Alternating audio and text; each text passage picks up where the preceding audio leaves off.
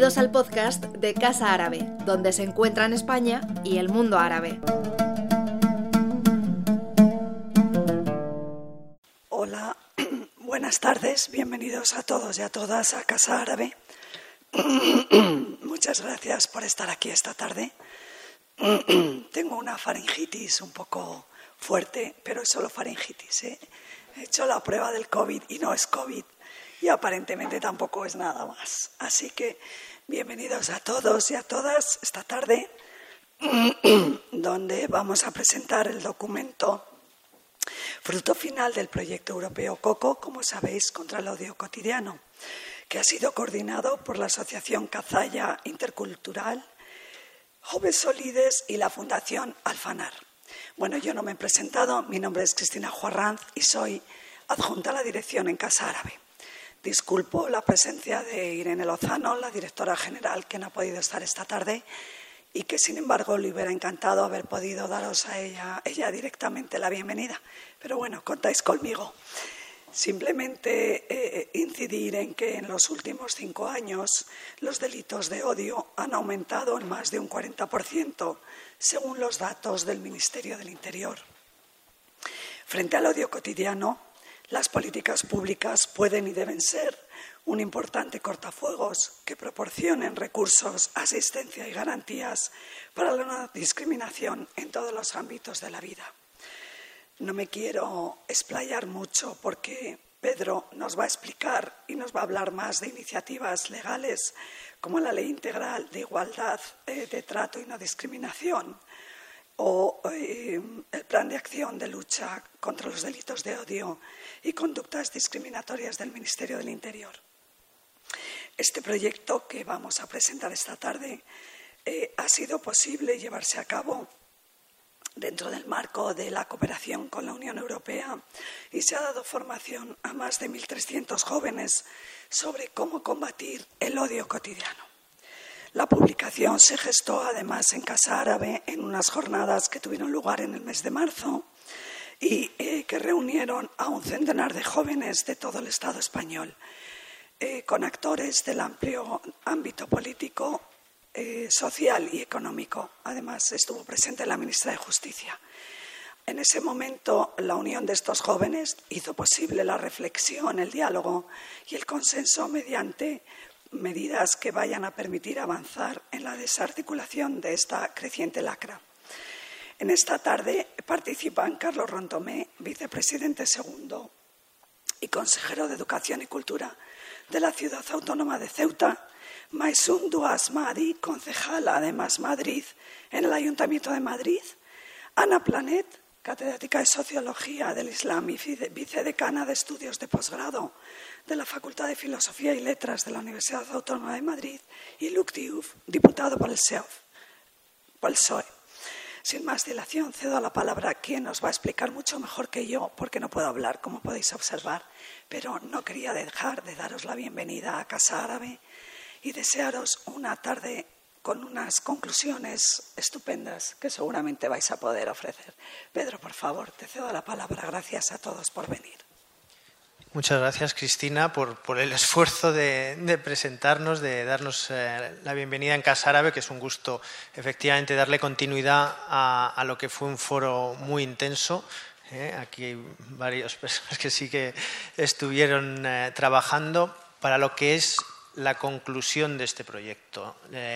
también darle las gracias a los cuatro porque ha costado, sé que habéis hecho un esfuerzo para ajustar las agendas para poder estar aquí, pero eh, para nosotros es un lujo poder cerrar este proyecto de más de dos años, como decía Cristina, con eh, Cazalla Intercultural y Llove Solides. Hemos trabajado para crear, entre otros eh, documentos, este cómic ¿vale? Que, que está online, que se llama Odios Cotidianos, una guía para hacer campañas contra delitos de odio, otra para dar formación sobre eh, eh, estos temas y este documento que vamos a presentar hoy, las ocho medidas contra eh, el odio cotidiano desde la incidencia política, que entendemos que es fundamental y que la voluntad de hoy es que no solo debatamos aquí sobre estas ocho medidas, que es el resumen, insisto, de esos dos días, esas jornadas intensas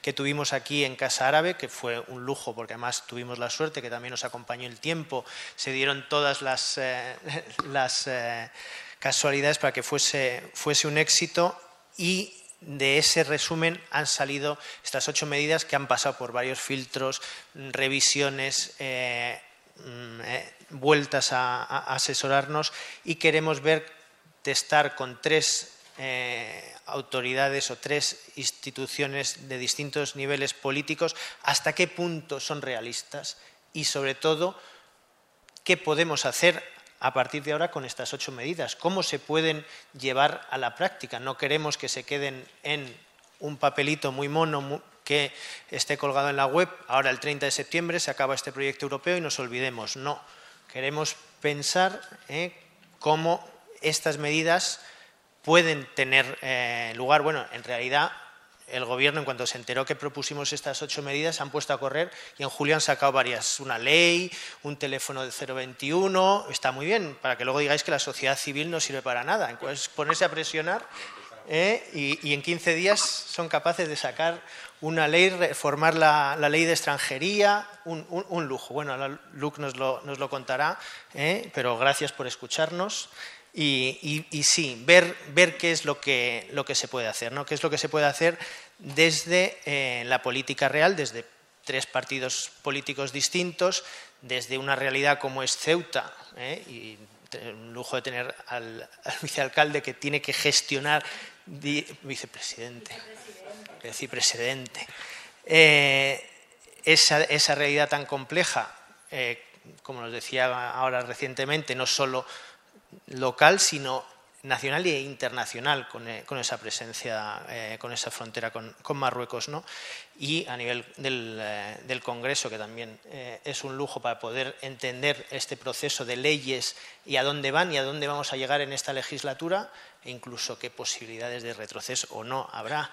Y Maisun también desde, no solo desde esa concejalía, de esa presencia en el Ayuntamiento de Madrid, sino también de esa actividad constante que, tienes con eh, la juventud eh, y otros sectores como eh, las oportunidades laborales. yo no quiero coger mucho más tiempo, voy a simplemente nombrar las ocho medidas para que luego entrar en, la discusión. Vamos a intentar que sea... Sí, estaban por ahí las, las ocho, la imagen de las ocho medidas para que las podamos ir viendo y la idea es que hagamos un diálogo eh, ágil. Tenemos el, lujo de tener a Ana que controla, estuvo presente en, la, en el foro y además nos, nos ayuda regularmente con, con su experiencia eh, y conocimiento en este tipo de, de, actividades. Sí que os voy a... Ahí estamos, ¿vale? Las hemos conseguido reducir a ocho, ¿vale? Y muy, muy centradas en casos concretos, ¿vale? Los buenos datos. Es fundamental que tengamos datos concretos para poder luchar contra estos fenómenos. En la actualidad, el 80% de, de los delitos de odio se estima que no los conocemos, ni llegan a denuncias en la Oficina de Delitos de Odio, ni eh, en asociaciones que se dedican a eso. Muy importante. Luego también leyes, impulsar las leyes contra el odio. Como decía, en plan broma, eh, ya hay eh, una ley que nos hablará Luc de ella del, del trato, de buen trato eh, y la no discriminación. se ha reformado la ley de extranjería mínimamente. pero bueno, es un paso, está enmarcado también en, los pasos que está dando la Unión Europea, en el, la ley de, ¿cómo se llama en español? Bueno, el, pacto contra el racismo que se supone que obliga a todos los países a tener un plan nacional contra el racismo. Hay una serie de movimientos que son positivos. El tema de, los, eh, de, aligerar eh, las trabas burocráticas, muy importante, hablábamos de eso de la, de la ley de extranjería, pero también hay varios más. Combatir el odio en los medios de comunicación y redes sociales. A nadie se le escapa que eso es un problema, desde eh, Overaxe, que también participa, en, apoyó el foro, así como el IEMET y, la Fundación Analin, están trabajando con pues, las eh, empresas de las redes sociales. Fomentar la diversidad en la participación política. Bueno, aquí tenemos ejemplos que desgraciadamente son una eh, excepción, pero pensaremos o hablaremos de ese, tema también. Formar a profesionales en diversas áreas en estos temas, no solo a policías, a sanitarios, a profesores, pero también quizá a políticos, si os dejáis formar. ¿eh? Eh, trabajar en las escuelas. Nosotros en Alfana llevamos un montón de años trabajando en las escuelas y la realidad, lo que se llama ahora bullying, el acoso, eh, la violencia contra eh, todo aquello que se sale de la norma es brutal.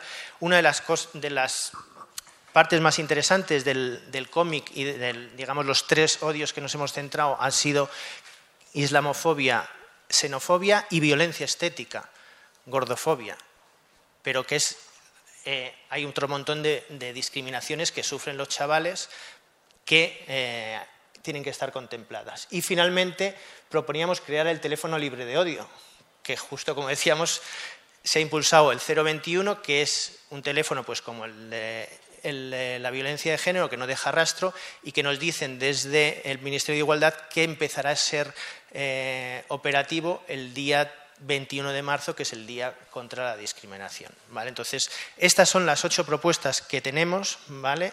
Y eh, ahora les voy a pedir a nuestros tres políticos que hagan una breve eh, intervención desde su ámbito sobre en qué están trabajando eh, sobre estas ocho propuestas o qué es lo que se han hecho o creen que se pueden hacer. Pero antes de pasar eso, os voy a pasar una hoja que tenemos que firmar como proyecto europeo, etcétera, etcétera, y en la última casilla, si queréis apoyar y que vuestro nombre salga en, eh, en, un listado que estamos recogiendo de apoyo a estas ocho medidas, pues ponéis aquí el correo electrónico y listo. ¿Vale? Venga, pues muchas gracias y sin más le doy la palabra a Maisun, que tengo aquí a mi izquierda. ¿De acuerdo? Venga. Muchas pues nada, muchísimas gracias por, por todo este trabajo de dos años que me consta que de repente juntar a toda la gente para que hable de una cosa que es tan íntima no es fácil, sobre todo para las asociaciones que han estado trabajando al pie del cañón. Eh, creo que recogen un montón de, de aprendizajes y seguro que estaban muy pendientes de que alguien las recogiera y les diera forma en, en estas ocho medidas. Eh, por nuestra parte, en el Ayuntamiento de Madrid, sabéis que hay una oficina de justo eh, de registro de esos delitos de, de odio, eh, por lo cual algún paso se ha hecho, aunque también es verdad que a mucha gente le, le genera muchísima pues eso, eh, frustración el tener que desplazarse tanto para ir a registrar un algo eh, que no se identifica muy fácilmente. Tú cuando estás en una situación de esas, hasta que tomas conciencia de qué acaba de pasar para luego tomar acciones sobre eso, pues lleva un tiempo, ¿no? Y ese acompañamiento en el trauma no es una cosa muy fácil y yo creo que complementariamente a ese teléfono también, y allí mi propuesta, eh, que creo que el, haber psicólogos y psicólogas terapeutas que estén dispuestas a acompañar en ese trauma creo que es más que necesario para los momentos en los que estamos viviendo, ¿no? para aceptarlo o no aceptarlo o, moverse.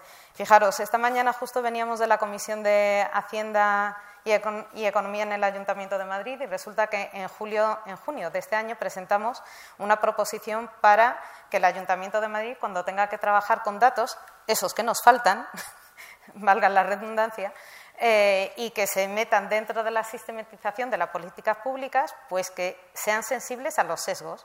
Tú cuando utilizas un algoritmo, pues ese no está exento de, sesgos, tiene los sesgos de la persona que lo ha programado. Y nosotros llevábamos una proposición para que Madrid formase parte de una coalición por los derechos digitales, es decir, que se suscribiera a un decálogo de vamos a fiscalizar todos los algoritmos, cómo se captan, cómo se tratan, cómo se estudian, cómo se analizan y qué políticas eh, públicas salen a raíz de eso. Y nos dimos cuenta de que se había avanzado en ese sentido. Dijimos, hombre, pues me alegraría de llegar tarde para una cosa tan sensible para buena parte de la población. Hoy cuando fuimos a preguntar, después de dos meses, dónde había llegado esa adhesión a esa coalición nos dijeron que, que, bueno, que habían hecho muchas actividades de emprendimiento, de ferias, de premios, pero que la adhesión todavía no la tenían finalizada. Yo creo que es importante apoyar el emprendimiento, la innovación, la innovación, que todo el mundo sepa que la Administración está muy pendiente de que esas nuevas tecnologías sean una ayuda para eh, ayudar en la gestión pública, valga la redundancia, pero eso no viene sin riesgos.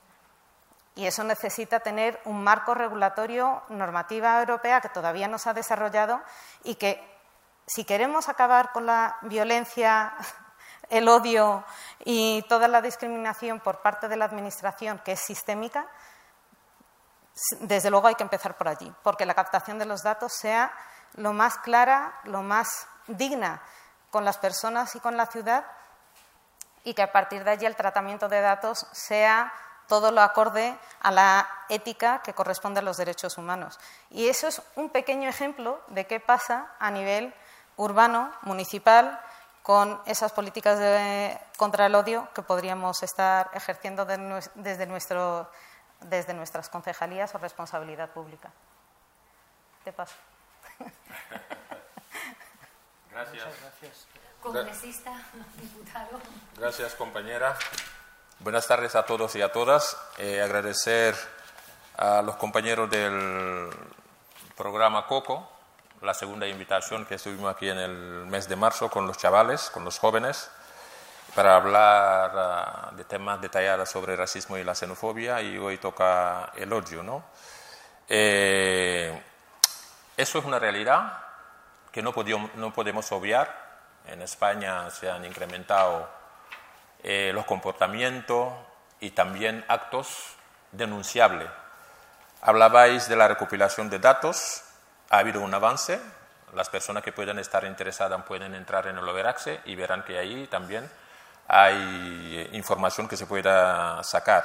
Ha existido un primer plan, estamos en el segundo plan, que es del 2022 hasta el 2023. Están los fondos, hay un acompañamiento por parte de la Unión Europea. Acaba de hablar del teléfono 021.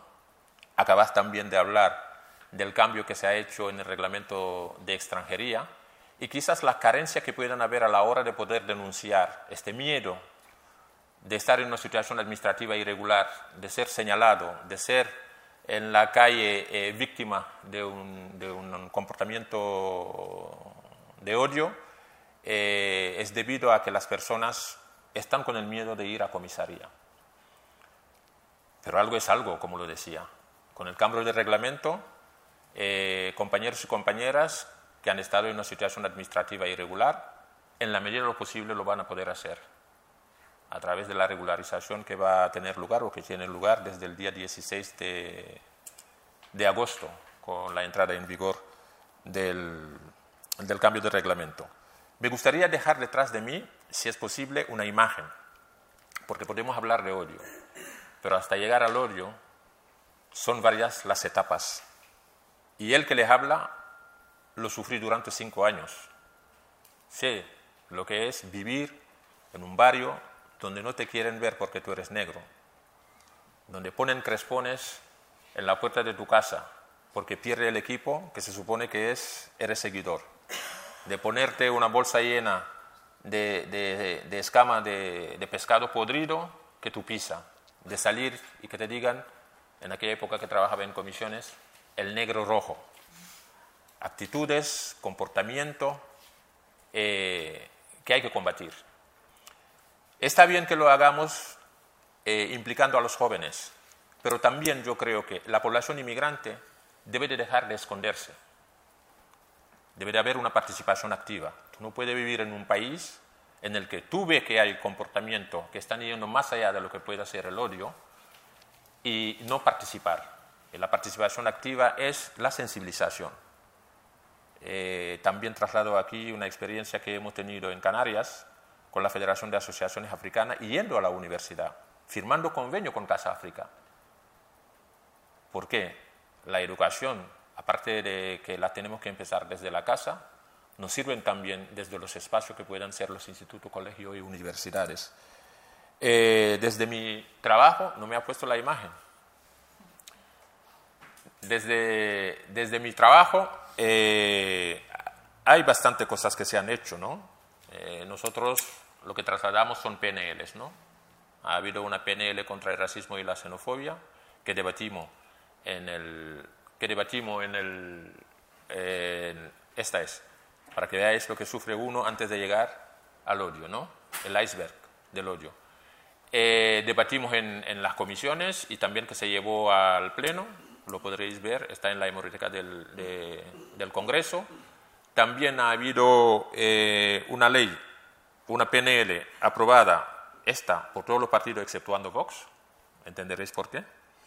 Una proposición no de ley del multilingüismo en los procedimientos administrativos, también que hemos presentado, que tiene que debatirse en el Pleno, para permitir que a las personas inmigrantes, al menos a la hora de acercarse a las oficinas de extranjería, eh, los documentos sean traducidos en varios idiomas para que lo tal.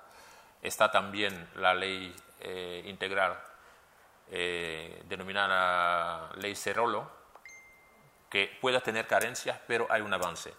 Y está también una ley que de aquí, me imagino, al 2023 mm, podrá ser debatida en el Congreso, que es la ley contra el racismo y la xenofobia.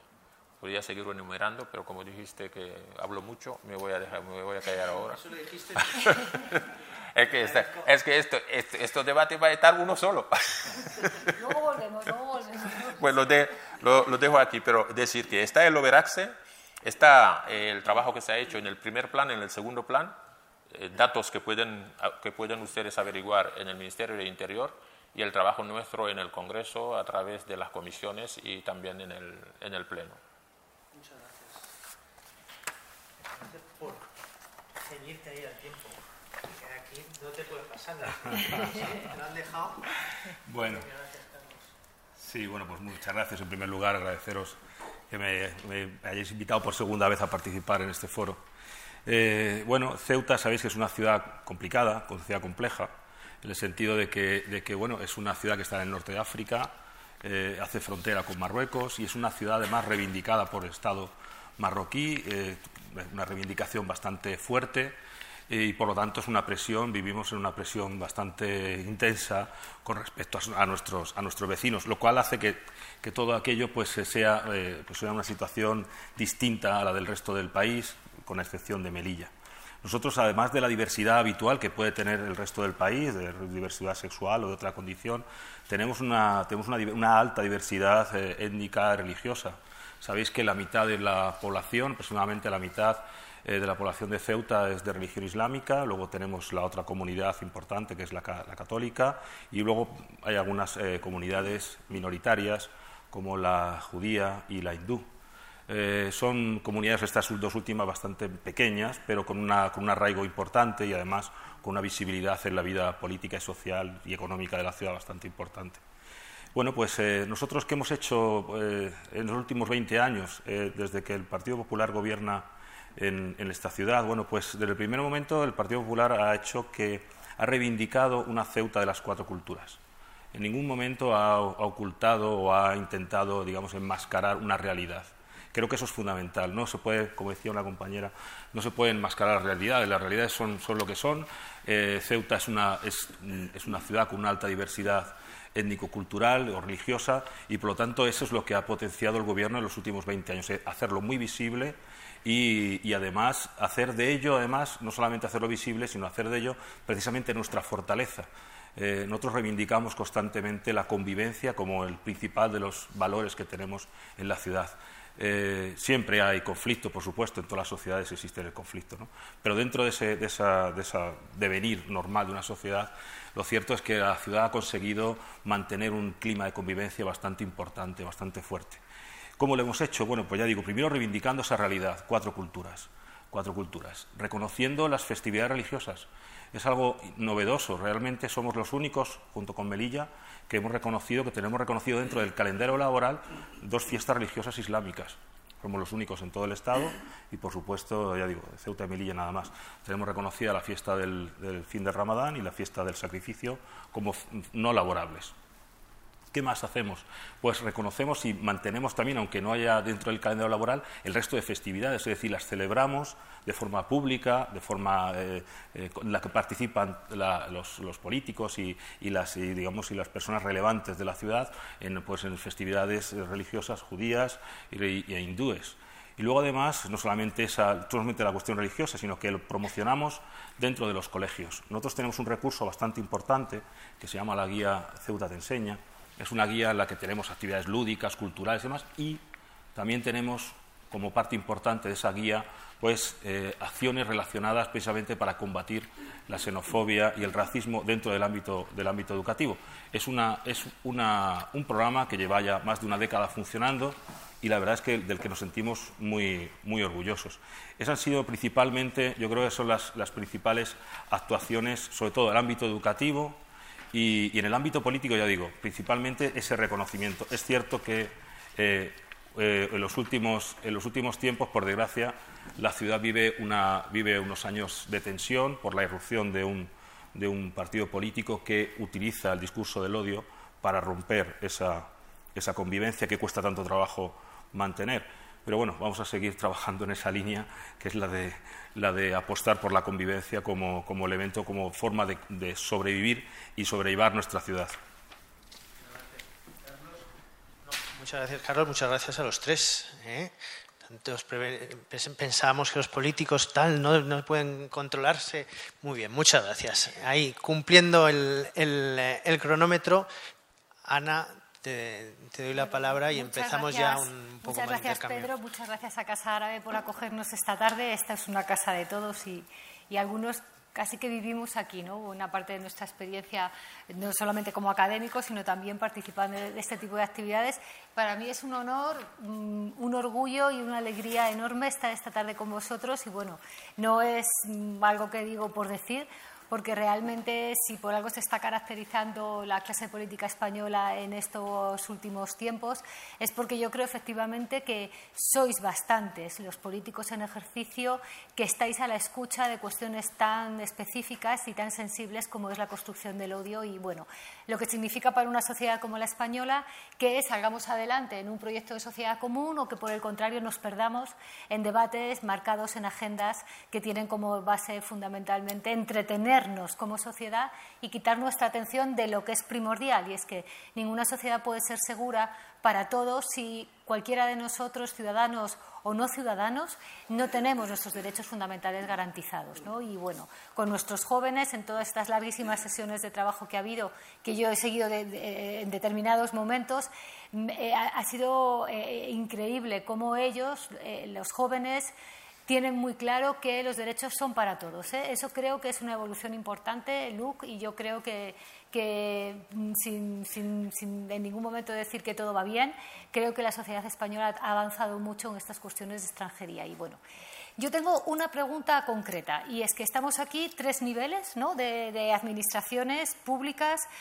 Cuando hablamos en Europa de cómo estamos construidos, nosotros políticamente, bueno, eh, no dejan de sorprender la cantidad de esfuerzo material, económico que tenemos por mantener esta democracia que algunos denostan, pero que muchos defendemos a capa y espada que inicia en un ámbito competencial municipal como son los ayuntamientos y todo el trabajo que se hace individualmente y en red, Maisun, y ahora te voy a preguntar sobre las redes de ayuntamientos, toda la complejidad administrativa que significa ese segundo nivel de administración que son las comunidades autónomas y en el caso de Ceuta y Melilla las ciudades autónomas, que claro es un rango que respeta, articula dimensión política que realmente es muy nueva si lo pensamos como Estado, porque plantea un reconocimiento de las diferencias en cada territorio que también hemos visto con los chicos.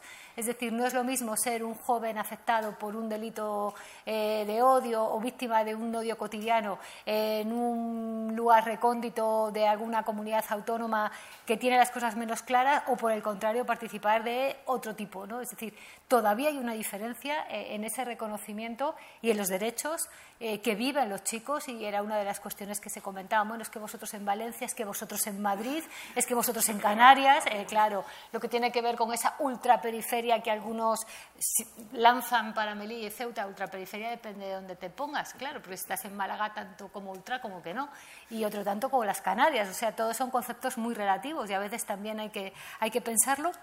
Pero claro, nos falta una, y, por supuesto la sede de la soberanía popular, que es el Congreso de los Diputados, y ese trabajo enorme que se hace a través de las proposiciones ¿no? de ley y toda esa necesidad de pensar, porque siempre pensamos que los políticos solamente ejecutan cuando nos damos cuenta de que los políticos construyen, diagnostican, o sea, diagnostican, construyen y luego ejercen. ¿no?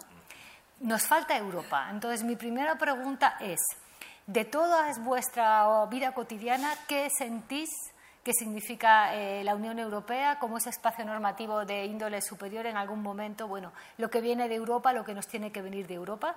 Es decir, hasta qué punto en algunos momentos nos sentimos un poco protegidos porque, bueno, esto lo tiene que decir Europa, ya, ya transpondremos lo que en Europa se dice, cuando la realidad a lo mejor es que es desde abajo, ¿no? O sea, no solamente del app para el botón, sino del botón para el app.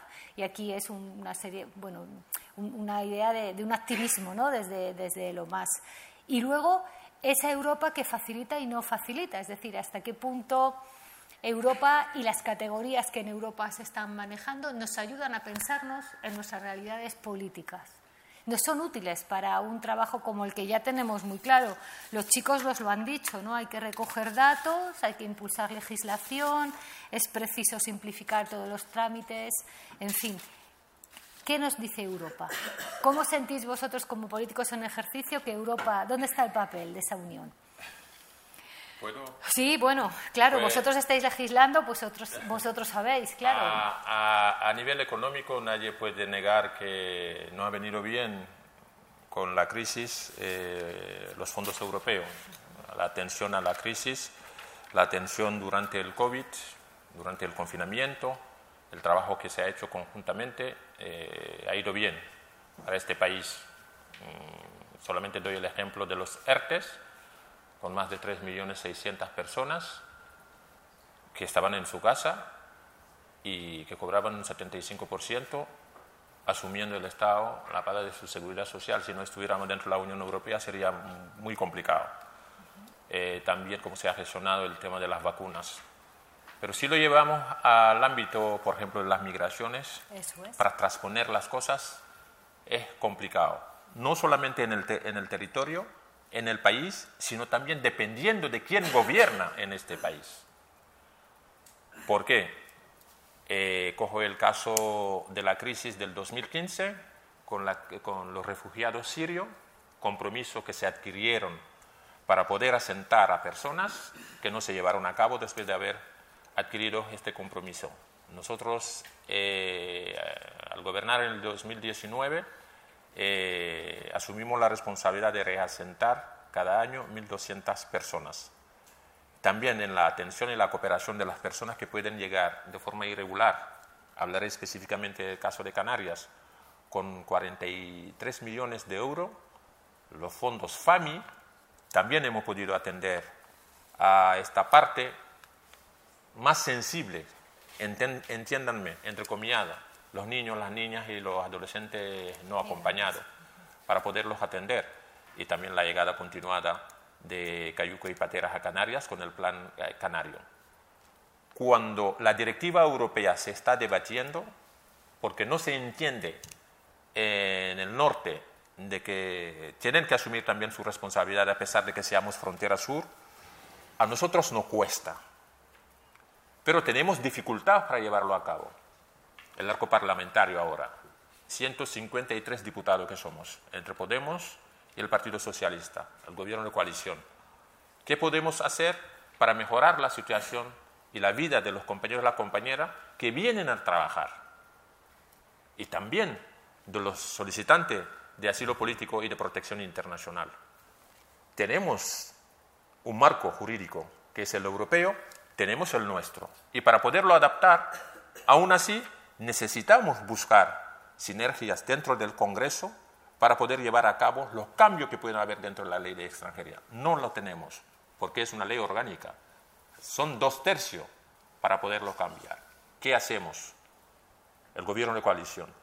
Ir con instrucciones y a través del reglamento de extranjería. Y en eso son avances. Y son avances de las personas de las que yo hablé al principio, que son los niños, las niñas y los adolescentes no acompañados. Cambio del 196, 197, 198, que permite a estos niños, niñas y adolescentes no acompañados, hoy en día, si salen de los centros, si son extutelados, poder obtener una autorización de residencia. Y si hay oferta de empleo, es una residencia directamente de dos años. Eso también permite a que cuando haya actitudes racistas, xenófobas, este niño, esta niña no tenga miedo a acercarse a una comisaría y a poder denunciar. Son avances. Y con ello, también lo que hemos hecho con el reglamento de extranjería, que hemos cambiado, porque no nos queda otra. Eh, la diversidad y la pluralidad de este país, nadie la puede negar. Y va a ir a más, porque hay niños que han nacido aquí en el encuentro del mes de marzo, había aquí bastante compañeros y compañeras que nacieron aquí que están estudiando. Entonces, debemos de hacer el esfuerzo, los que estamos gobernando y los que estamos en la oposición, de entender que los derechos humanos, los avances sociales y democráticos no se pueden menudear. No se pueden menudear. Entre todos debemos de trabajar para que esta convivencia sea una convivencia de sosiego lo dejo aquí. Párame cuando tú quieras. Maisun, en el ámbito de los ayuntamientos y en concreto un ayuntamiento tan complejo como es el ayuntamiento de la capital, ¿es la Unión Europea un estímulo, una rémora, una orientadora? ¿Cómo trabajas desde el ámbito municipal todo lo que tiene que ver con el reconocimiento de esos microracismos, de esas microagresiones, de ese odio cotidiano que, como tú bien has marcado al inicio, muchas veces cuesta hasta trabajo reconocer? Porque también con los jóvenes veíamos hasta qué punto es complejo para un joven darse cuenta de que está siendo víctima de una agresión. Hay algunas cuestiones que son evidentes, pero hay tantas microagresiones. El ámbito municipal ¿Cómo se mueve? O sea, lo que Europa, esa Europa de las ciudades, ¿no? Porque, porque es, es algo más que un lema, quiero yo entender, ¿no? Sí, sí. sí. Y absolutamente lo es. De hecho, nosotros muchas veces eh, hacemos eh, como política reflejo, ¿no? ¿Qué es lo que ha hecho esta ciudad en Europa? ¿Qué es lo que podemos trasladar nosotros a Madrid? ¿Cómo se ha vivido este problema en alguna ciudad o, alguna, o algún país y cómo se puede reflejar dentro de las políticas municipales madrileñas? ¿no? Y ciudad ciudades tan grandes como Madrid, o sea, solo Barcelona y Madrid tienen más de un millón de habitantes a, nivel estatal, ¿no? Entonces, la complejidad va más allá de los migrantes, no migrantes, eh, minorías religiosas, minorías étnicas, minorías de qué.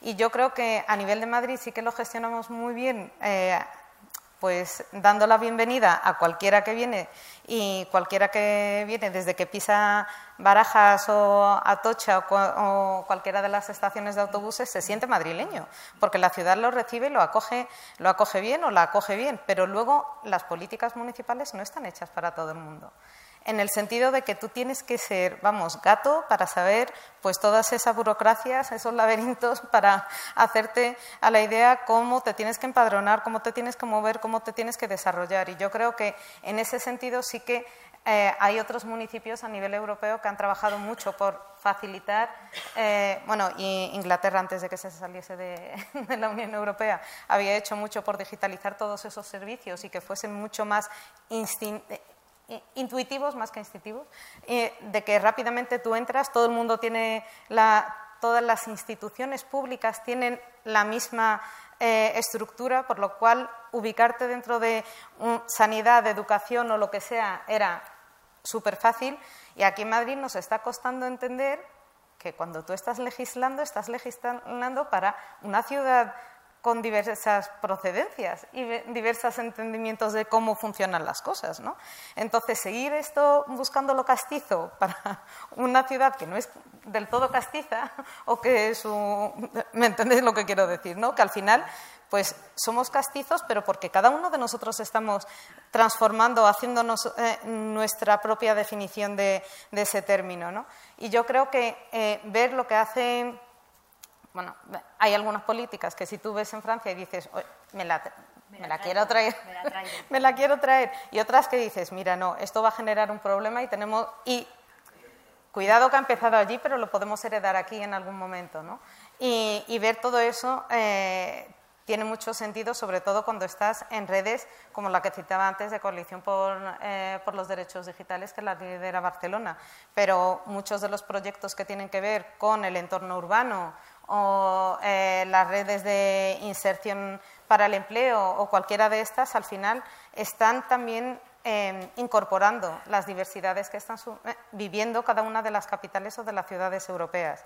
Esto a nivel de qué hacen otras ciudades y qué podemos traer.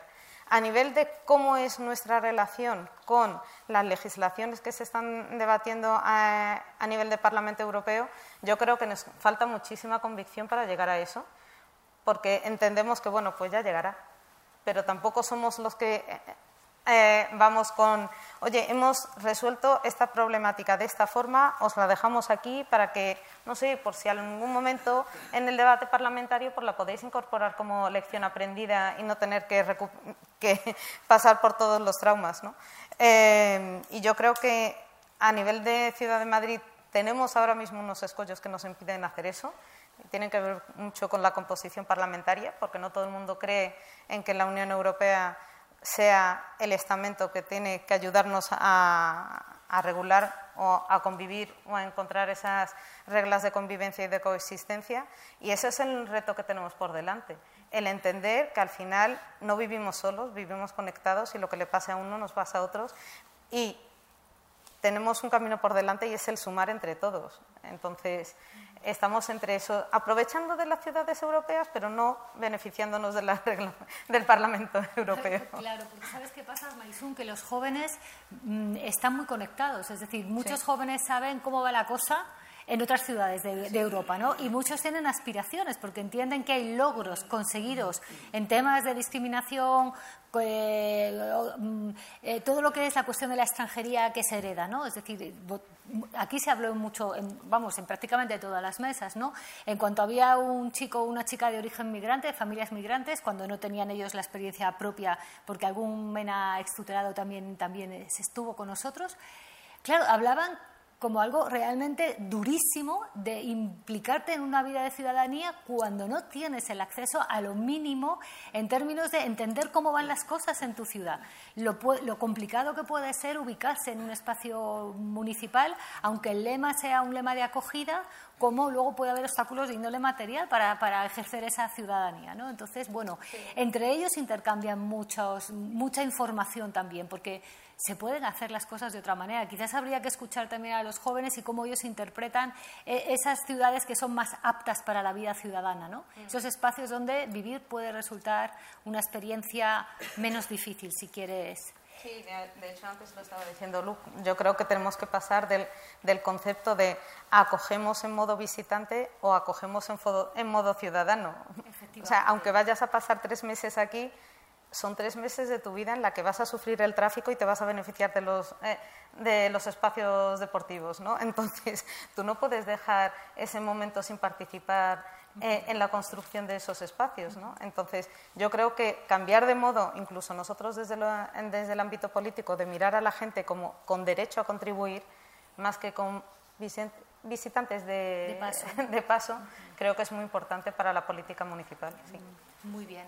Carlos, es una pregunta complicadísima para una ciudad como Ceuta o para una ciudad autónoma. O sea, eh, esa Unión Europea como oportunidad del desarrollo de políticas, no sé si estás en condiciones de... O sea, por la complejidad, a ver, algo que nos digas. Bueno, sin ser final, ni mucho menos, sin inicio de. No, eh, para nosotros la Unión Europea ha significado, sobre todo desde el año, los últimos tiempos, pero sobre todo desde la crisis de mayo del año pasado, eh, ha sido, hemos, mantenido, hemos visto muy apoyados en, nuestros, en la problemática que, surgió, ya digo, a partir de, de, mayo del año pasado, que sabe, como sabéis hubo una, una llegada masiva de inmigrantes, aproximadamente unos 15.000 en pocas horas, eh, por una cuestión política, evidentemente. Eh, y bueno, la verdad es que la Unión Europea respondió bastante bien a, nuestras necesidades y a nuestros problemas, tanto la Unión Europea como, como el Gobierno de la Nación. El problema principal es de una que han comentado los compañeros o que han apuntado, el problema de los menores no acompañados, por ejemplo, era, fue uno de los problemas graves que se nos, que se nos eh, produjo con la llegada masiva. De repente teníamos 1.500 niños en las calles, eh, en una ciudad que tiene 19 kilómetros cuadrados y no hay más espacio que ese, y con unos recursos evidentemente muy limitados. Y lo cierto es que la Unión Europea en ese momento, y el Gobierno de España, por supuesto, eh, contribuyó a, bueno, pues a evitar que ese, ese momento fuera, acabara en, un, degenerara en un problema de tensión social. Claro, eh, que lleguen una avalancha de estas personas que los estaban los críos en la calle. Eh, tuvimos que alojarlos de, forma rápida, como se pudo, en, pues en, en, en naves industriales, en, esto, el polideportivo. Y la, fue, fue, una, fue una auténtica carrera contra reloj para intentar dar una situación digna a estos, a estos chicos. ¿no? Pues la verdad es que nos sentimos bastante apoyados, pero hay que, es un problema que tenemos y que tanto la Unión Europea, reconociendo que somos frontera sur y que, y que, y que somos frontera sur de la Unión Europea, eh, es un problema que, tiene que, tienen que ayudarnos a, conseguir sobrellevar tanto la Unión Europea como el Estado, el resto de las, sobre todo el resto de las comunidades. Yo creo que las comunidades autónomas, que es un poco el nivel que comentabas tú de las, las comunidades autónomas, se han convertido realmente en unos elementos fundamentales. Yo creo que además después de la pandemia se ha visto, durante la pandemia, cómo se han convertido en ese espacio político, administrativo, verdaderamente determinante para muchas cuestiones, porque el Estado en algunas cuestiones ha perdido músculo y son las comunidades autónomas, ese sistema autonómico el que puede dar respuesta. Y en el tema de los menores no acompañados, pues son las comunidades autónomas las que principalmente tienen que dar, respuesta basadas en la solidaridad y en el, compartir eh, pues esta, esta, esta, problemática, por así llamarla, esta problemática, esta llegada de, estos chicos, que para nosotros el, problema principal de los menores no acompañados eh, más que de la inmigración adulta, el problema en Ceuta no es tanto un problema, eh, bueno, que cuando ya la llegada fue masiva, sí un problema logístico, ¿no? Pero ya no solamente el problema logístico, es el problema de crear, de crear momentos de tensión, de que se puedan acabar eh, provocando, produciendo momentos de tensión.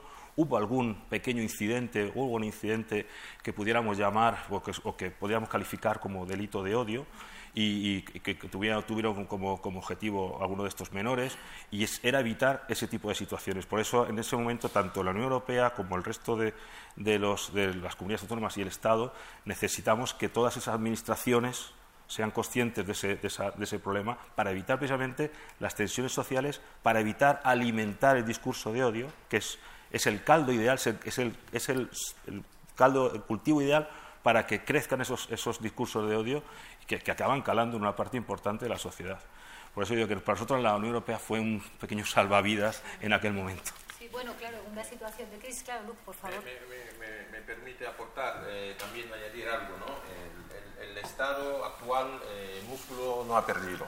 El Estado en lo que cree es en la descentralización. Hay responsabilidades que se tienen que asumir desde las comunidades autónomas. Cuando hablamos de los niños y de las niñas, y adolescentes no acompañados es responsabilidad de las comunidades. ¿Cómo se puede entender? ¿De dónde vengo? Que son las Islas Canarias. Que tengamos 3.000 niños, niñas y adolescentes no acompañados, llevando con ellos casi dos años. Y hay comunidades como la de Madrid que no quieren arrimar el hombro, como la de Andalucía, que no quieren arrimar el hombro. Y yo podría seguir enumerando. En, en Cataluña hay más de 6.000 menores y han hecho una mano también lo sufren los compañeros y compañeras del País Vasco. Y tampoco sean partido eh, del Partido Socialista y también arriman el hombro. No podemos pedirle a la Unión Europea de que entienda que somos frontera sur y que tenemos que repartirnos los inmigrantes que pueden llegar en una situación administrativa irregular y la parte más débil, los inocentes que necesita que les ayudemos, no queramos repartirnoslo. Eso eh, me parece eh, fatal. ¿Por qué? Porque el menor en España, el menor en la Conchinchina y el menor en África siempre será menor. Y hay leyes internacionales con las que hay que tener en cuenta y velar por ello. Las comunidades autónomas tienen que preparar los espacios y también aceptar la repartición de los menores para que al menos eh, la convivencia de, de, estos últimos sea mucho más llevadero. Y de ahí, seguro que habrán fondos europeos para poder acompañar, que pasarán por el Estado y a su vez el Estado lo trasladará a la comunidad europea, a las comunidades autónomas y que llegará a los ayuntamientos para que esta convivencia pueda hacerse. Todos somos conscientes de la importancia de esta cuestión, ¿eh? no solamente porque afecte a menores, sino porque vosotros en vuestros ámbitos sois muy, muy, eh, estáis viviendo en primera línea cómo en España está irrumpiendo con una fuerza algunos dicen con una gran fuerza, bueno, está irrumpiendo, vamos, no vamos a calificar eh, la potencia, pero efectivamente es una de las bases fundamentales del discurso de odio que se está generando desde una fuerza política que se define como legítima porque, porque bueno, eh, se, eh, se, mueve y se legaliza y se hace presente en las instituciones siguiendo el sistema de participación, de ser elegido, en fin, la forma de un partido político, aunque efectivamente es quizás uno de los grandes problemas ahora mismo a la hora de generar discursos de odio. Y aquí los jóvenes que participaron lo decían, ¿no? Creo que fue eh, la institución partido político más nombrada en ese día, ¿no? Porque todos y todas eh, veían cómo había una fuerza política que estaba sacando músculo, utilizo el término, del odio es decir, de, generar un discurso de, odio particular que tenía como centro estos menores, eh, niños, niñas, adolescentes que migran solos, que son quizás los más débiles de, la, de la cadena migratoria y que eran objetos particularmente de un discurso de odio que además se hacía rápidamente extensible a otros niños migrantes, por supuesto al, al grupo mayoritario al que pertenecen, a la religión que teóricamente profesan, en fin, que, que ahí estamos en un es, una, es, una base muy desgraciadamente potente, ¿no? Para, o sea que no es una cuestión menor en estos discursos. Pedro. Sí, eh, a, mí me vais a, permitir que pase al punto número 5, aprovechando el lujo que tenemos aquí de, plantel, que es fomentar la diversidad en la participación política. ¿Y por qué eh, fue uno de los puntos que más debate eh, suscitó aquí en, en el foro. No porque estuviese claro que hay que fomentarlo, sino el cómo. ¿Vale? Hay modelos eh, como el Partido Indigenista en Francia, se acaba de, crear en, Valencia el movimiento Fuerza Migrantes. Eh, te preguntaré a, ti, Carlos, en Ceuta eh, por este tema.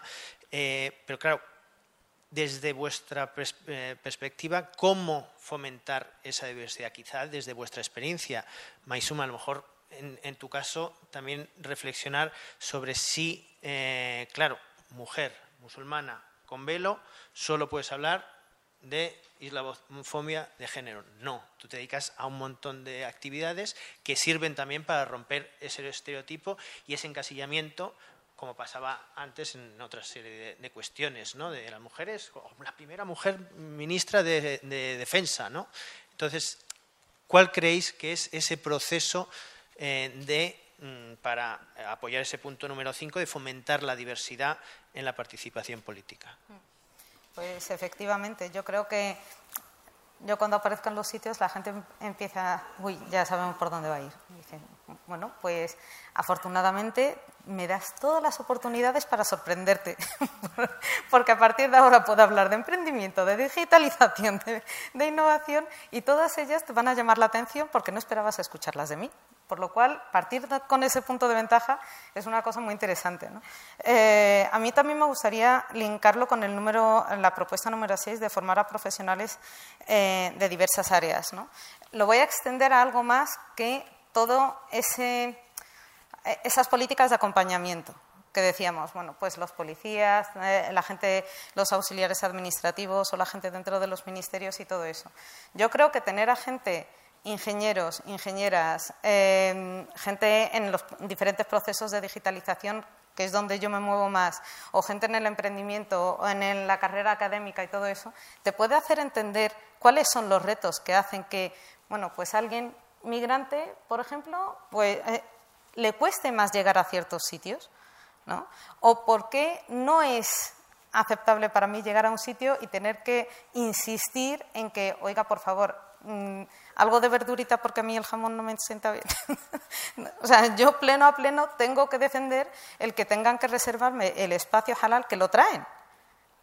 O sea, la cuestión es que lo traen, pero está escondido dentro de toda la maraña y entonces, muchas gracias por traerlo, pero ojalá eh, pues no, creo que seamos tantos musulmanes. Y si a todo el mundo le gusta el menú halal, oye, encantadísimos de la vida en compartirlo, pero que tengamos para todos, ¿no? Básicamente. Yo creo que esto es un proceso, de aprendizaje mutuo. Lo mismo que nosotros aprendemos a cómo reivindicar nuestro espacio, nuestra inclusión en debates que no solo tienen que ver con migración, que tienen que ver con inclusión, participación ciudadana, es, es una flecha de doble sentido. Yo aprendo a cómo pedir las cosas dentro de las instituciones y las instituciones aprenden a cómo escucharme y a cómo incorporarme porque realmente ven diversidad y, oye, qué problemáticas las va a ver quien las quiera. O sea, para alguien que tiene un martillo todos son clavos, pero efectivamente nosotros estamos aportando una visión diferente a las, a las problemáticas que van surgiendo y no todas están relacionadas con extranjería. Vivir la vida día a día en Madrid implica estar en centros socioculturales, ir a, espacios deportivos, ir a Lampa, moverte en transporte público, ir al médico. Son muchísimas actividades en las que están hechas para un perfil y me atrevería a decir que si preguntas a la mayoría de los madrileños te van a decir, yo tampoco me veo reflejado en estos servicios, pero nadie me ha preguntado. Entonces, yo creo que de repente llegamos nosotros, gente que vivimos la vida con otra experiencia, con, otros, con otras vivencias, y pedimos, oiga, por favor, ¿y esto si lo hace de esta forma? Ah, bueno, no lo había pensado.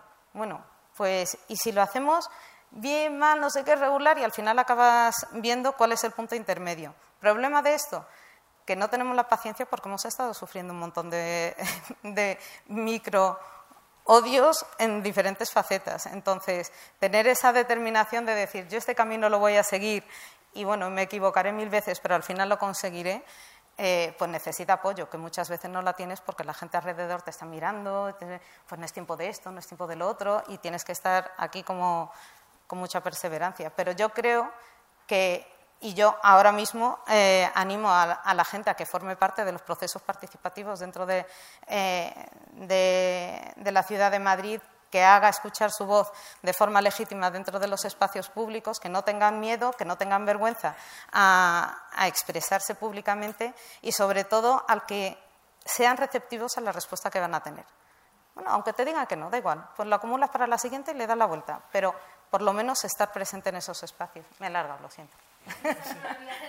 Vamos al caso extremo de, pluralidad. Bueno, eh, vamos a ver, Ceuta, eh, respecto a qué hacen o qué deben hacer los partidos políticos para hacer inclusivo ¿no? Eh, sus, digamos, o, que sean diversas las candidaturas y la composición.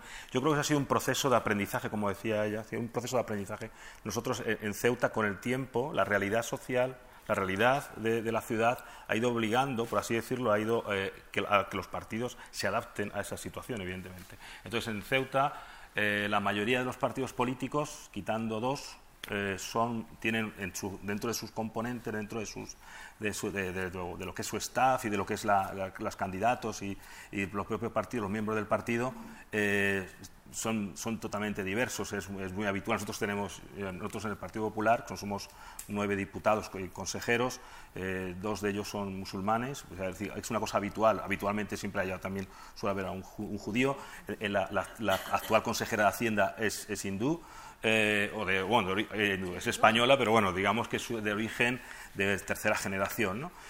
bueno, pues eso creo que es un proceso que los partidos tienen que ir adaptándose a esa realidad si quieren realmente, si quieren realmente seguir representando a, esa sociedad a la que tienen que servir. Porque si, si no se adaptan a esa realidad, evidentemente tienen, tienen un tiempo un tiempo de descuento, tiene un tiempo limitado.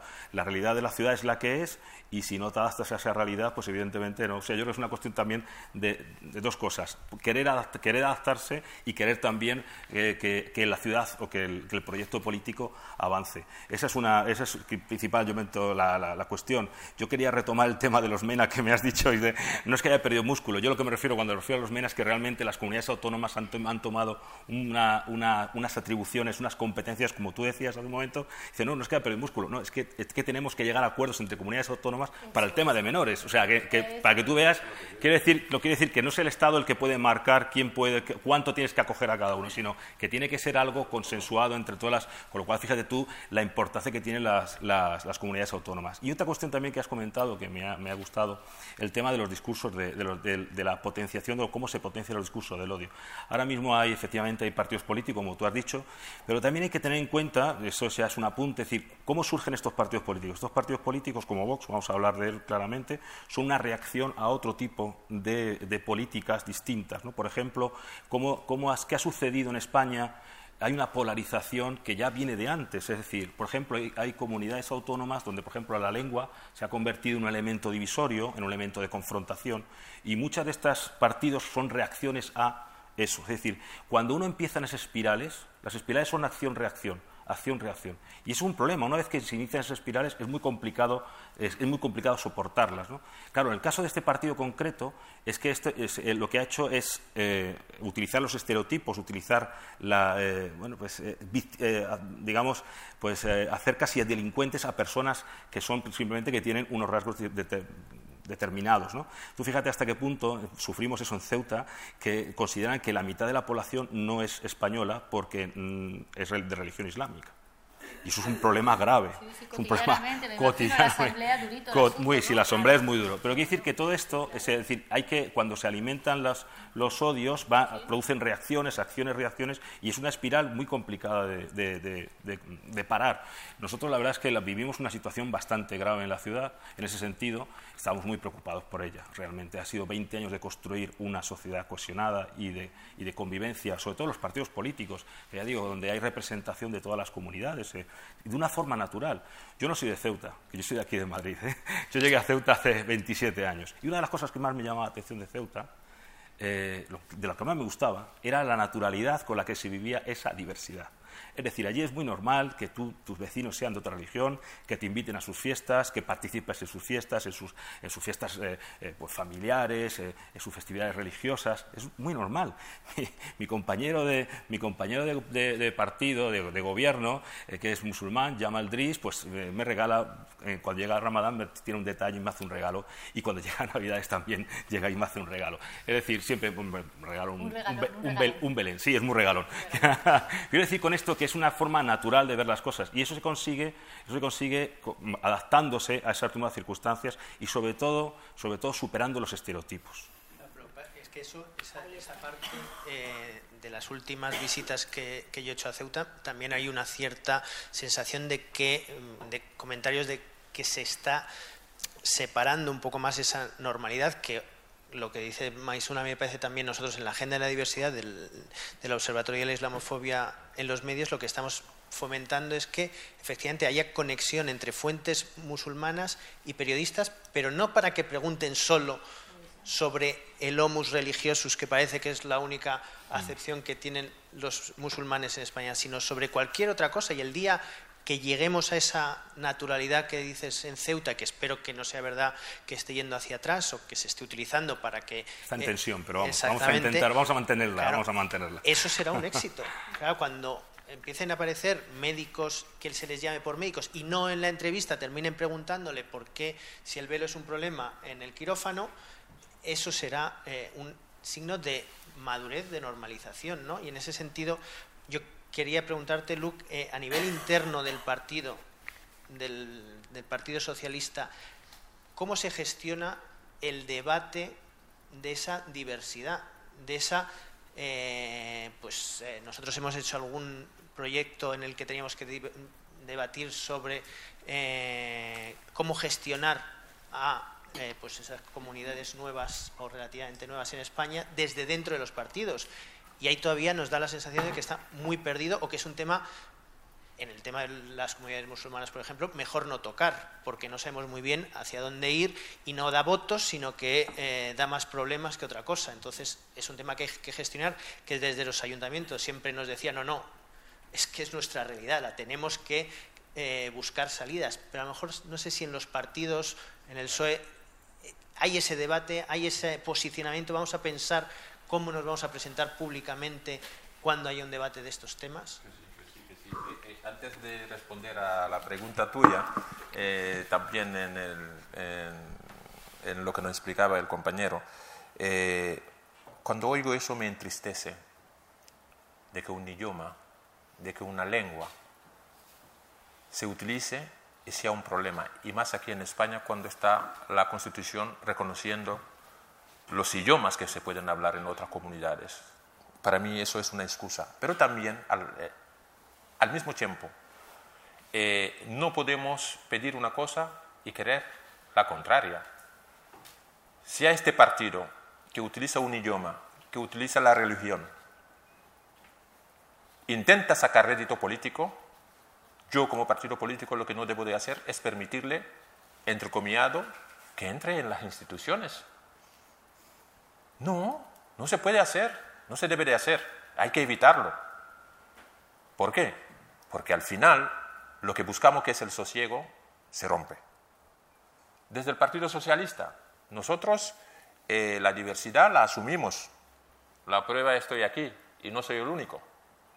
Hay concejales en muchos sitios y en un futuro, si queremos cerrar los ojos, se nos va a dar en la misma cara, y yo digo de todos los partidos políticos.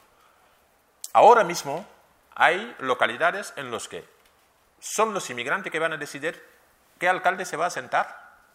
Eso está pasando ahora.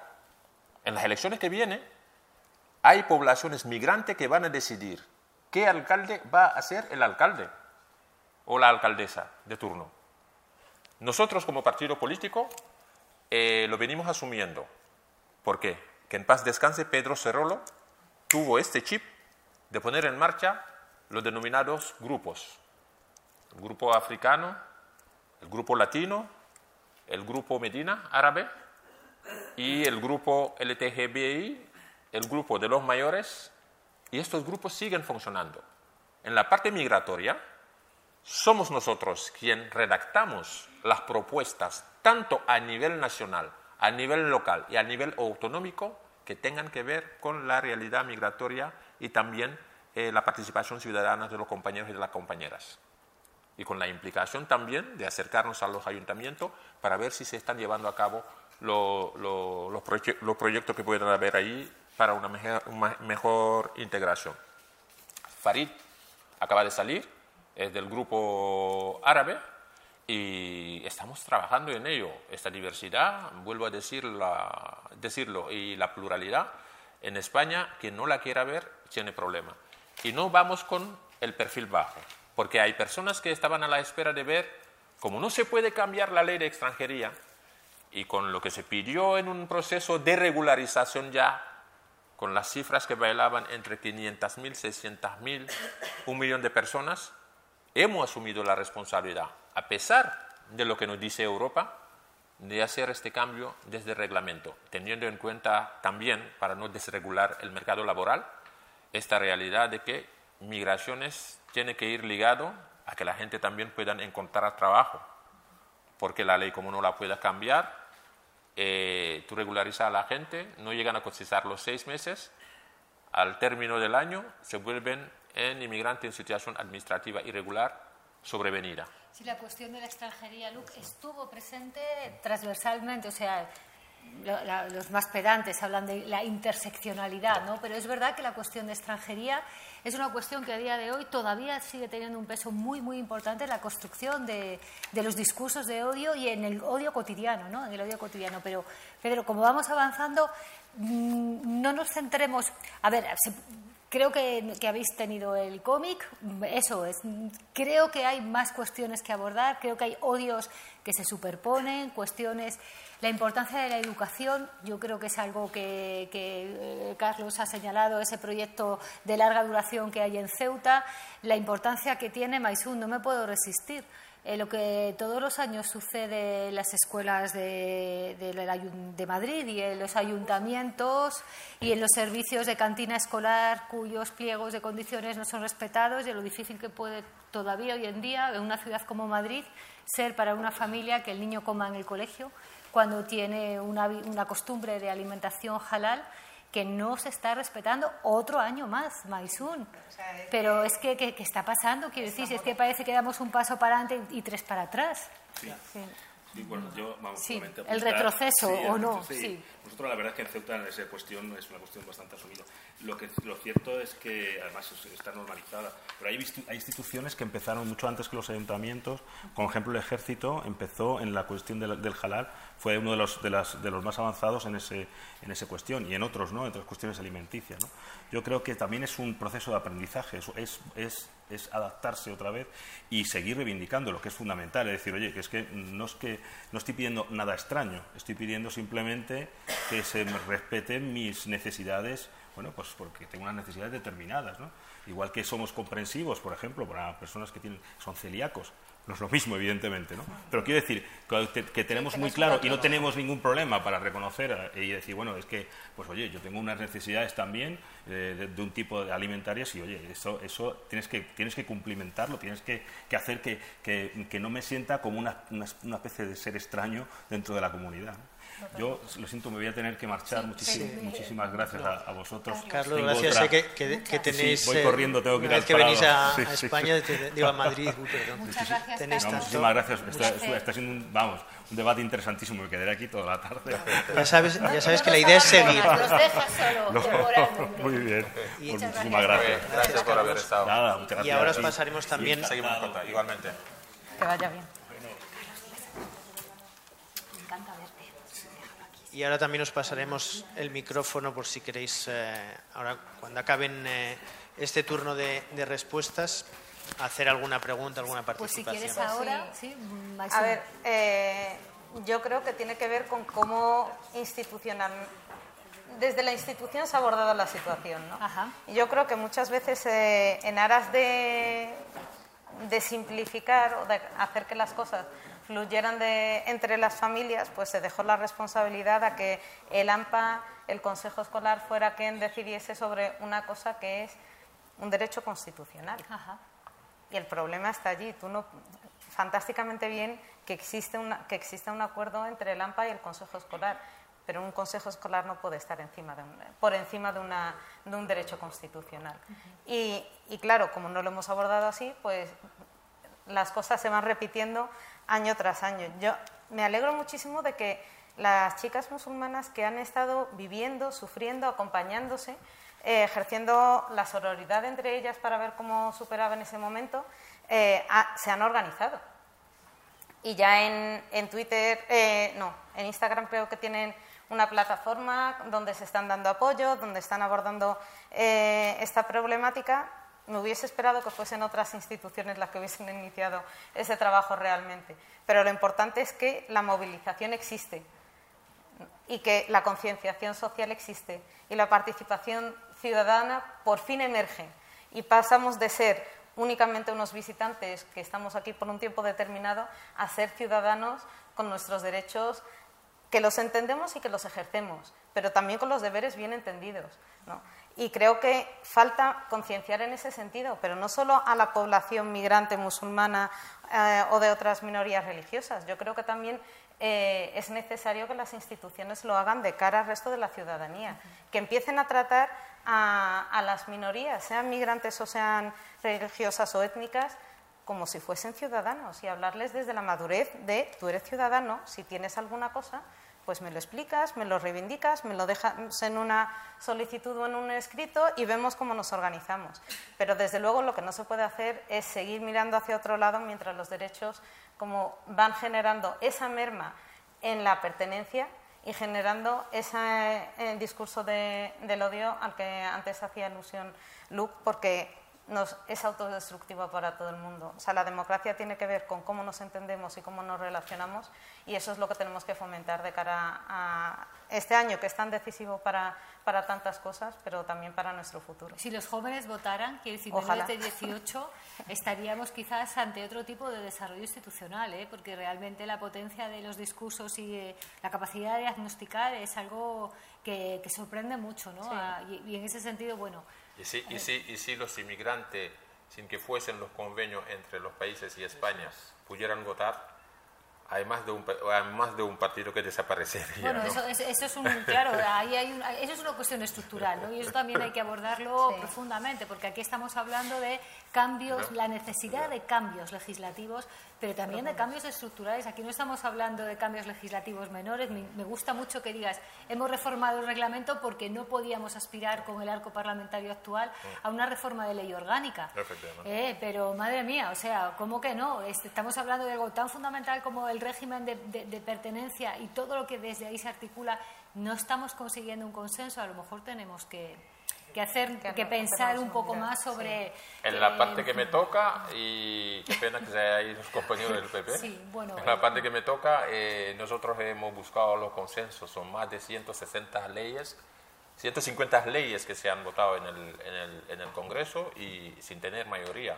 Eh, falta de cons- consenso no será por la parte nuestra, pero es lo que hay y es la España del siglo XXI que tenemos. son, hay nuestras, que sentarse. son nuestras instituciones, Sí. Pedro. Sí. Eh, espera, espera. En la parte que comentabas con el halal eh, y todo eso, yo creo que también hay una parte que muchas las veces dejamos de lado y que es sumamente importante. Eh, somos población inmigrante que vivimos aquí, que trabajamos aquí.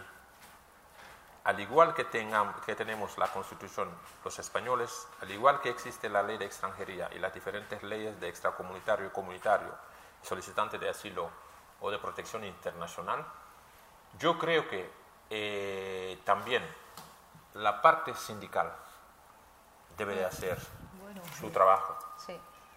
el trabajo en los convenios, de poder incluir en los convenios que cuando llegue la tabasquí, cuando llegue la corité, que también eso figure en los convenios, para que los musulmanes este día puedan tenerlo como día de descanso o de fiesta. Y también desde los ayuntamientos, los espacios de culto, Sí. todo eso se tiene que trabajar ahí donde no llega el, el- el Estado. Son las comunidades. Es una pena que se haya levantado Carlos, porque si en algún lugar en este territorio complejo ahí, nuestro sí. se ha conseguido avanzar en un tiempo récord en la limitación Sí. de esa discriminación, a la dificultad de acceso, acceso a los derechos fundamentales y todo el discurso de exclusión y de odio que puede estar ahí detrás, es en Ceuta y es en Melilla. ¿eh? Pero bueno, eso, eso es para, eso es Sí. para otro tema. Entonces, los sindicatos, si, si en los Sí, convenios incluirían, eso, mm, probablemente no tendríamos los problemas que tenemos en los comedores. Totalmente de acuerdo. Eso, esta parte hay que trabajarla más y en la mesa de diálogo social. Vaya agenda. Sí, sí. Público. Público. Y No sé, Pedro, si... Falta el micrófono para, para el online. Karim, sí.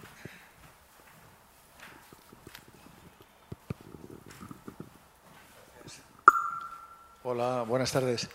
Buenas tardes. Eh, yo qu- quería plantear a los representantes de- del pueblo, diputado y concejala, ¿no?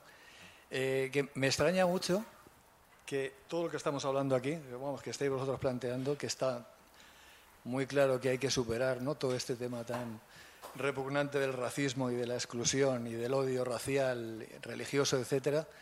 Eh, hay, hay símbolos en este país, en España, símbolos que están a, a un nivel bastante alto, vamos a decir, eh, que, están ahí, ¿no? Están ahí históricamente y que nadie hace como, hacemos como que no los vemos, ¿no? Que, ni siquiera los, los, vemos y que están totalmente normalizados y que son símbolos del racismo y del odio al- al distinto, ¿no? Odio racial y odio religioso, ¿no? En concreto, eh, el patrón de España, Santiago Matamoros, ¿no?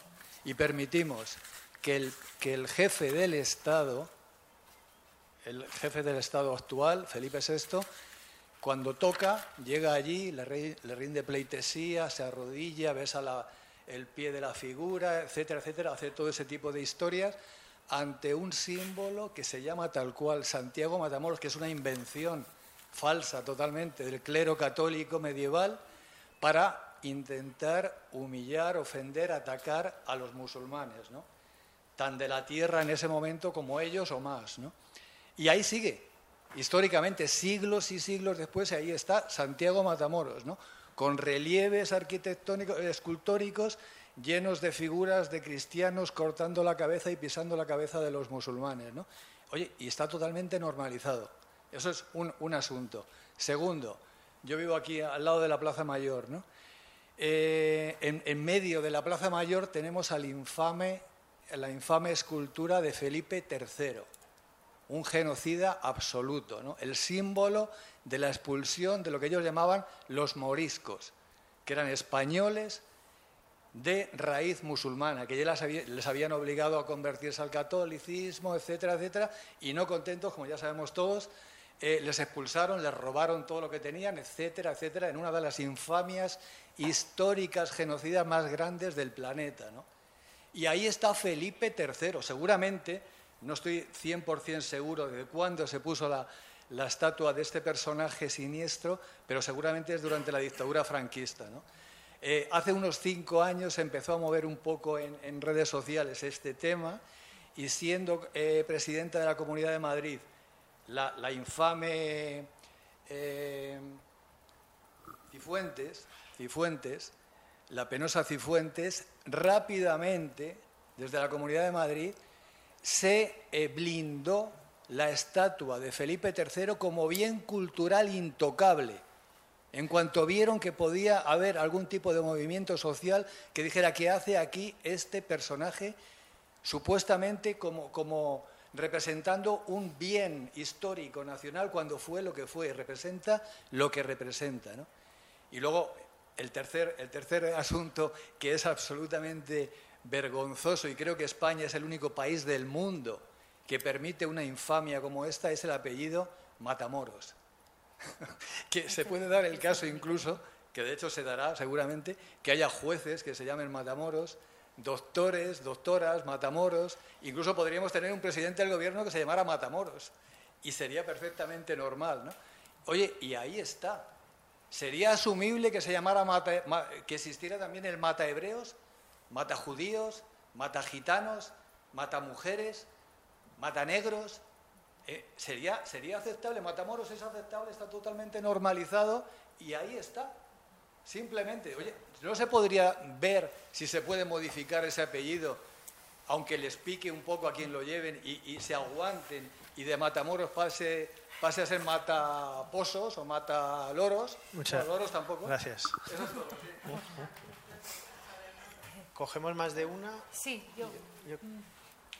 aquí quedará posiblemente sin respuesta a tu pregunta, porque entiendo que es una reflexión de índole histórico, construcción de memoria, pero bueno, mm, en fin, entendido el mensaje, ¿no?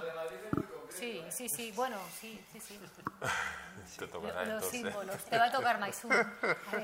Hola, buenas tardes. Yo soy Diana de Juventudes de España y quería plantear una pregunta a los ponentes que nos acompañan hoy y es que en la lucha contra el odio cotidiano yo creo que un factor importante es el empoderamiento de la población que sufre ese odio, de la población migrante, de las personas eh, racializadas y demás.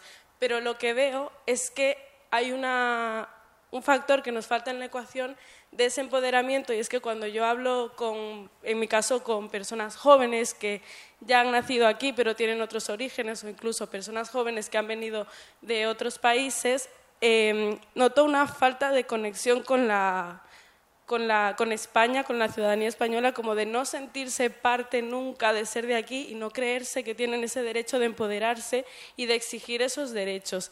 Entonces es algo que verdaderamente me, me preocupa porque veo toda una generación que se siente aislada y marginada y quiero saber cómo desde las instituciones, en vuestro caso, cómo podemos canalizar acciones políticas para que no, no, suceda esa desconexión y esa gente, esa población joven, migrante o racializada sí se sienta parte y sí comprenda que puede, que tiene que tiene los mecanismos, que tiene el derecho de serlo y que también es parte de la población española y que no tiene que estar aislada y marginada. Simplemente era eso. Muchas gracias.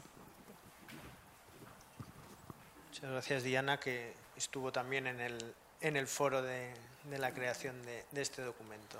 Hola, buenas tardes. Mi nombre es César. Trabajo en el proyecto Desactivando el Racismo y la Xenofobia, eh, un proyecto que funciona a nivel estatal y gestionado por la Fundación CEPAIN.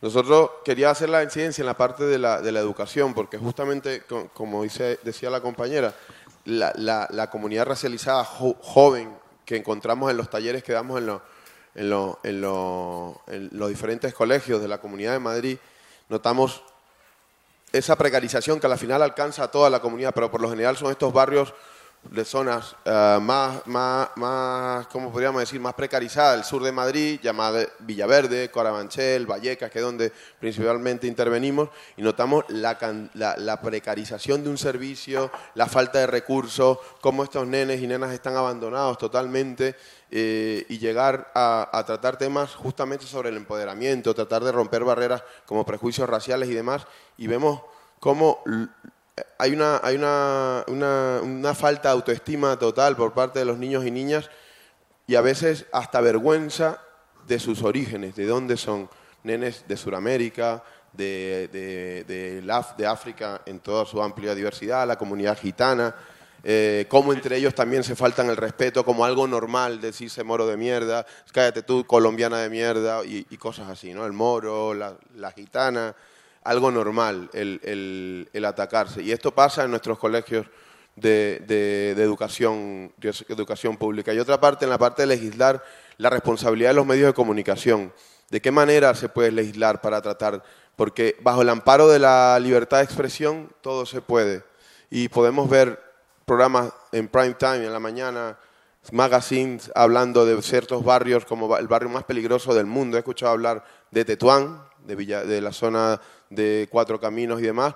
¿Por qué, las, ¿Por qué el barrio? ¿Por qué le llaman así? Porque es una zona donde por lo general hay comunidad dominicana, se le llama el pequeño Caribe. Y eso se dice normal y luego te llaman los, los oye, ¿dónde trabajas tú? En el Bronx o cosas, ese tipo de comentarios, ¿no? Eh, se estigmatiza una zona, se estigmatiza una población y eso es normal decirlo. Al igual que se blanquea partidos políticos como Vox, que habían dicho aquí, en la 1, en la televisión pública, porque bueno, que lo hagan en las privadas, pero en la televisión pública se normalice ese discurso. Veíamos el otro día, aunque parezca una tontería, en un programa de cocina, invitado un tipo de Vox de Castilla, el, vicepresidente de Castilla, uno de estos, invitado en el programa como algo normal, como un personaje que forma parte de nuestra vida dentro de sus discursos de odio y está ahí formando parte de, nuestra de, la, de la comunicación del canal público, ¿no? Y otra, otra parte eh, que seguramente va más allá de esto, pero, pero en este caso compa que, está con el PSOE, ¿cómo se siente o cómo viviste eh, eh, la masacre de Melilla? Cuando, el propio partido en el que milita, el presidente, normalizaron ese tipo de situaciones. ¿Cómo, cómo viven que se externalice la gestión de la frontera sur a la policía marroquí? Solamente por unos convenios que vienen directamente dados, o es la intuición, o es la, opinión que la, impresión que nos da mandos de la, gran y, piadosa Unión Europea. Simplemente por unos intereses ahora que hay de gas, de minerales, que lo necesitamos porque se viene el frío y necesitamos ese gas. El trato que aquí se dijo cuando estuve en el encuentro en marzo, el trato que se les da a unos jóvenes que vienen no acompañados de Ucrania, que son blanquitos, que son de aquí, son nuestros, son europeos, pero a los estigmatizan a unos chicos y chicas menores de edad que vienen de África, se le llama MENA y despectivamente ya el clic te da. Cuando escuchas MENA, directamente ya vas a unos conceptos, por lo general, negativos. Y eso está pasando también. Entonces, está bien todo el trabajo que se hizo. Estuve presente en el congreso que se hizo en marzo y fue brutal. Es increíble haber tenido a toda esa comunidad joven aquí. Pero hay cosas que están ahí que creo que están a la mano y que, se pueden trabajar también. Claro, muchas gracias. Sí, efectivamente hay que seguir, hay que seguir trabajando. Yo creo que vamos a, ir respondiendo. Tenéis la palabra vosotros. Son cinco minutos de si es sois capaces de alguna manera de, reaccionar a lo que el público hoy. Bueno, no, es por cortar el debate, pero son muchos temas. Son, muchos los temas. si me por favor. Em, yo creo que voy a contestar a las tres con lo mismo. Así que disculpadme si en algún momento sentís que no es la respuesta que, que esperabais yo creo que por una parte nos hace falta reconciliarnos con nuestra historia, saber quién somos a nivel de España. Y eso no significa que vamos a volver, ni que vamos a no sé qué, ni que vamos a nada. Es como, eso estuvo allí y forma parte de lo que somos.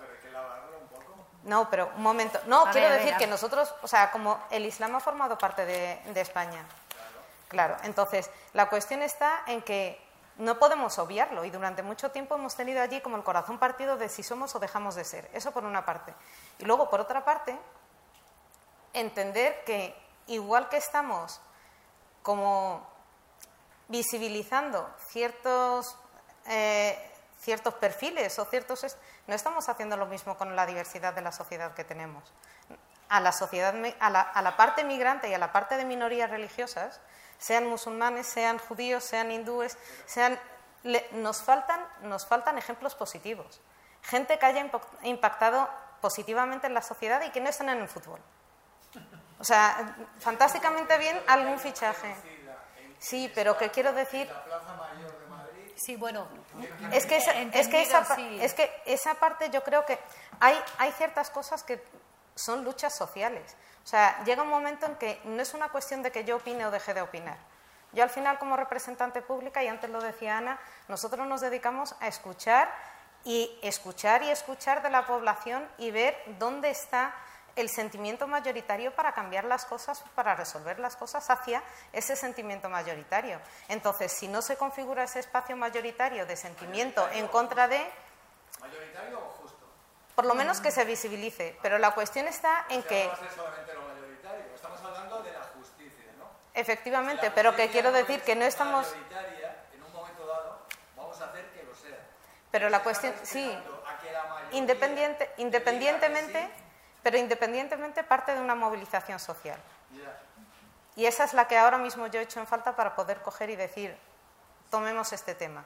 Eso para empezar. Y yo te llamo y te pediría que si ese es el sentimiento que compartes con otras personas, que por favor lo visibilicéis de alguna forma para que nosotros podamos hacernos cargo de esa situación.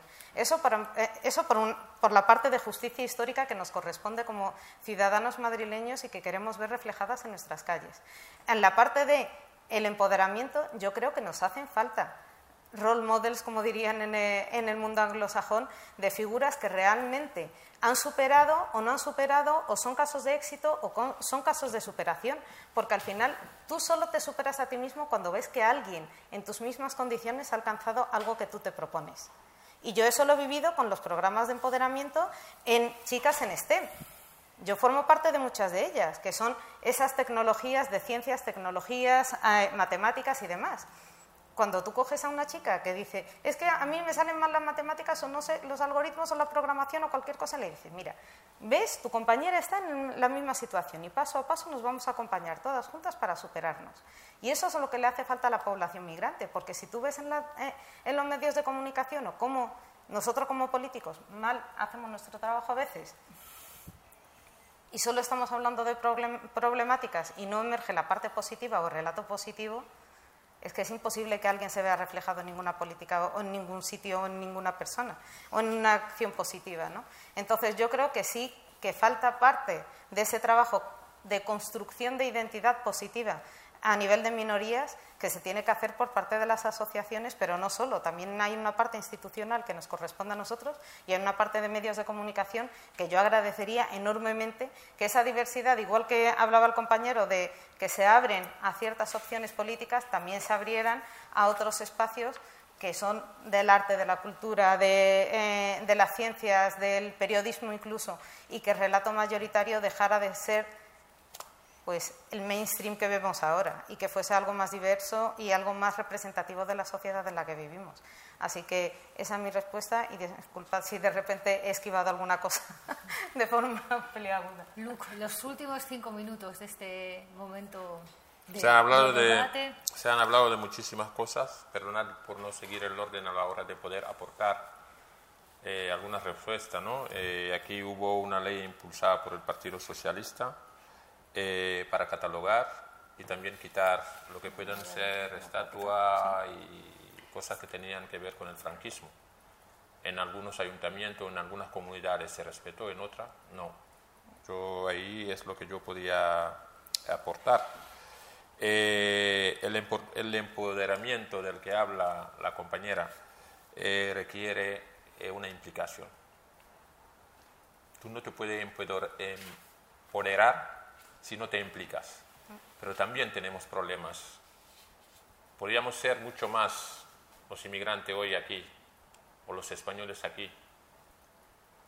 Las personas que piensan primero en encontrar qué llevar a la boca, piensan antes de eso que de empoderarse. Y hay otro problema. Los pocos que se empoderan ni siquiera son seguidos. ¿Qué significa eso? La falta de organización por parte de la población inmigrante, que es también sangrante. Y se ve a través de las asociaciones y también de las coordinadoras y federaciones que se han creado a lo largo de nuestra estancia aquí en, España.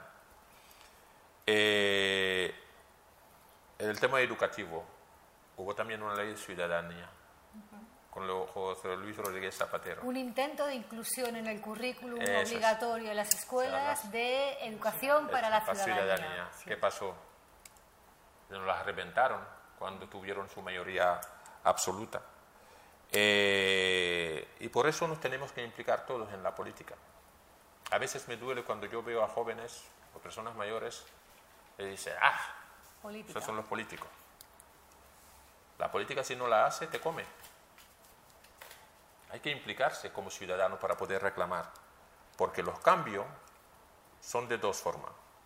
La participación a la hora de poder ir a votar y también la participación desde dentro, donde se toman las decisiones, porque si no lo hace, otro lo harán por ti.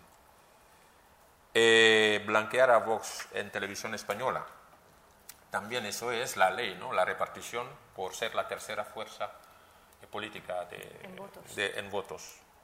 ¿Qué podemos hacer? Que no sea la tercera fuerza y así no tiene espacio para poder, poder ser. ¿no? Y la realidad de la masacre de, Melilla, eh, al igual que te dolió, me dolió y a un montón de gente. La lectura que debemos de sacar es ¿Cuándo va el continente africano a asumir su responsabilidad? Siempre, y no es porque yo esté aquí en Gaston Berger, que es la Universidad de Saint Louis, en la de Dakar, y iré en el mes de diciembre en charla allí, siempre lo he dicho. ¿Qué nos falta a nosotros los africanos? ¿Qué es lo que no tenemos en el continente africano? Yo estoy seguro que si fuese yo un ladrón y entro en tu casa y me sorprende, puede ser buena gente y me dice que me vaya, o emprender acciones legales o hacer lo que tú quieras. La primera vez. Pero la segunda, cuando venga, probablemente no lo voy a contar. ¿Qué hacen los africanos con la excusa de que las multinacionales, los europeos, y los americanos están esquilmando el continente africano. ¿Cuándo vamos a tomar la decisión de asumir la responsabilidad de que somos el continente más rico del mundo? Y yo no hablo de riqueza en términos de recursos minerales, recursos energéticos, lo que no tiene Europa, lo que no tiene América, que es su juventud. Y tú añades lo que yo, de lo que yo no quería hablar. Pero ¿por qué no nos organizamos? ¿Por qué no nos organizamos para que la gente pueda optar a crecer personalmente y profesionalmente en el continente africano? ¿Qué nos pasa? Algunos te hablarán de la esclavitud. ¿Y qué pasó en Hiroshima y Nagasaki? Las dos bombas. ¿Qué es hoy Japón? Una primera potencia mundial ¿Por qué no lo podemos hacer nosotros los africanos? Y organizarnos para poder tratar la realidad migratoria y que no tengamos la masacre que tuvimos en Ceuta. Tratar de tú a tú con la Unión Europea para definir las políticas que nosotros estamos llevando a, cabo para evitar las muertes en el Atlántico. Una inmigración circular que se ha reflejado en el reglamento de extranjería para que la gente pueda venir a trabajar tener la posibilidad de volver al país de origen con lo que han ganado y montar cooperativas y también tener la seguridad de poder volver a entrar con una residencia de cuatro años. Nosotros estamos en ello, el Partido Socialista, pero vuelvo a decirlo y lo he dicho en foro en, en África, donde se incide en que el continente africano tiene que tomar carta en el asunto, velar por el futuro de los jóvenes y de las jóvenes africanas.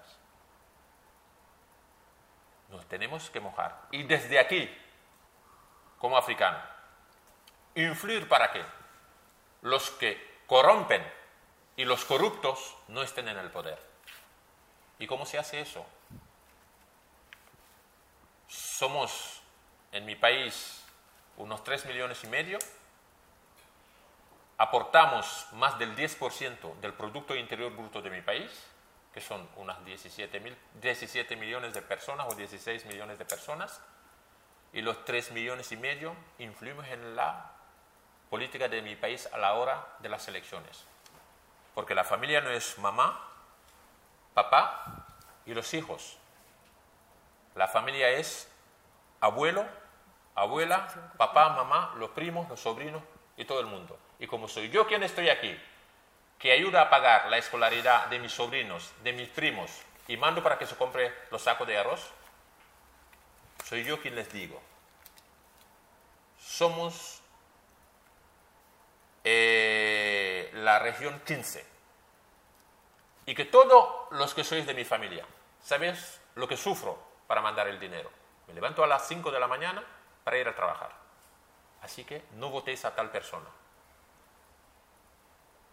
Los inmigrantes también desde aquí tenemos que participar en lo que puedan ser los dirigentes que llevarán los países o las riendas de los países nuestros.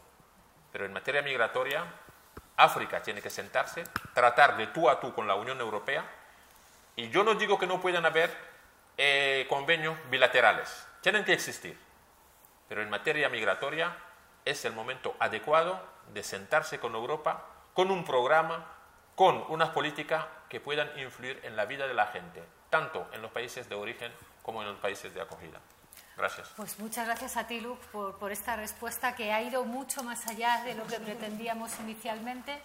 Yo si tengo que concluir de algún modo, mm, es, bueno, eh, expresando mi satisfacción, ¿no? O sea, cuando la clase política es denostada, cuando se habla de la política como un espacio en el que no merece la pena involucrarse, desde donde no se puede cambiar el mundo, desde no se puede pensar, desde donde no se pueden pensar las realidades complejas. Bueno, pues de momento yo lo empleo y cuando te corresponda el uso de la palabra, mm, perfecto, perfecto. Perdona, dejamos que acabe. Estamos hablando de los representantes que elegimos y de los que invierten profesionalmente. Bueno, en fin, puedes, puedes determinar, puedes quedar por encima si quieres y es tu gusto, pero en fin, yo me estoy refiriendo por favor, a dejamos, que nosotros dejamos acabar, luego seguimos y que ahí están en el exterior si quiere. por cambiar, están trabajando por legislar, están trabajando por escuchar no es un, trabajo fácil, evidentemente, y, la agenda es compleja y en ese sentido pues yo, me siento realmente satisfecha y no es una actitud complaciente de que efectivamente se puedan abordar todas estas cuestiones ¿no? tan, tan sensibles y en ese sentido agradeceros. Quedan muchos temas para seguir trabajando, ¿no? porque yo creo realmente, una pena que Carlos se haya marchado, porque es verdad que quizás queda ese debate de construcción más allá de los partidos y más allá de las ideologías, porque creo que todos hemos podido ver cómo hay una vocación de construcción ciudadana que está presente en todas las sensibilidades políticas, ¿no, Luke? de, verdad, muchas gracias por, vuestra presencia. Y, gracias a ti también, Ana, porque es verdad que aunando academia, sociedad civil, mundo político en la misma dirección, teniendo datos, teniendo análisis como los que nos aportas tú y los grupos en los que, en los que trabajas, pues podemos también seguir apoyando eh, efectivamente a políticos, políticas que están avanzando. Carlos ha venido desde Ceuta a, este, a este debate ha aprovechado efectivamente luego las agendas que tienen por, ser de la ciudad de Ceuta y sí que es un, lujo irse con un poco de, eh, de, ideas. Habéis sido también muy autocríticos, lo cual os lo agradezco, ideas positivas. Hemos nombrado la ley cero, la, reforma del reglamento de extranjería, el plan de acción europeo contra el racismo, el segundo plan estratégico contra delitos de odio, el 021, etcétera, etcétera. Yo quiero pensar que igual que se han ido avanzando en otros muchos eh, eh, episodios de nuestra vida política, son avances irreversibles, pase lo que pase en las siguientes elecciones, porque la ciudadanía entiende que eso es ir construyendo hacia adelante y ojalá efectivamente desde esa presión y desde aquí os invito, y a Carlos le perseguiré también, a que sigamos moviendo estos ocho puntos allá donde nos digáis, en el Congreso, en el Ayuntamiento, en los partidos políticos, cuando queráis, ir ahí a seguir eh, ampliando este debate, debate ir buscando esas, esas vías para luchar contra el odio cotidiano desde la política. Muchas gracias.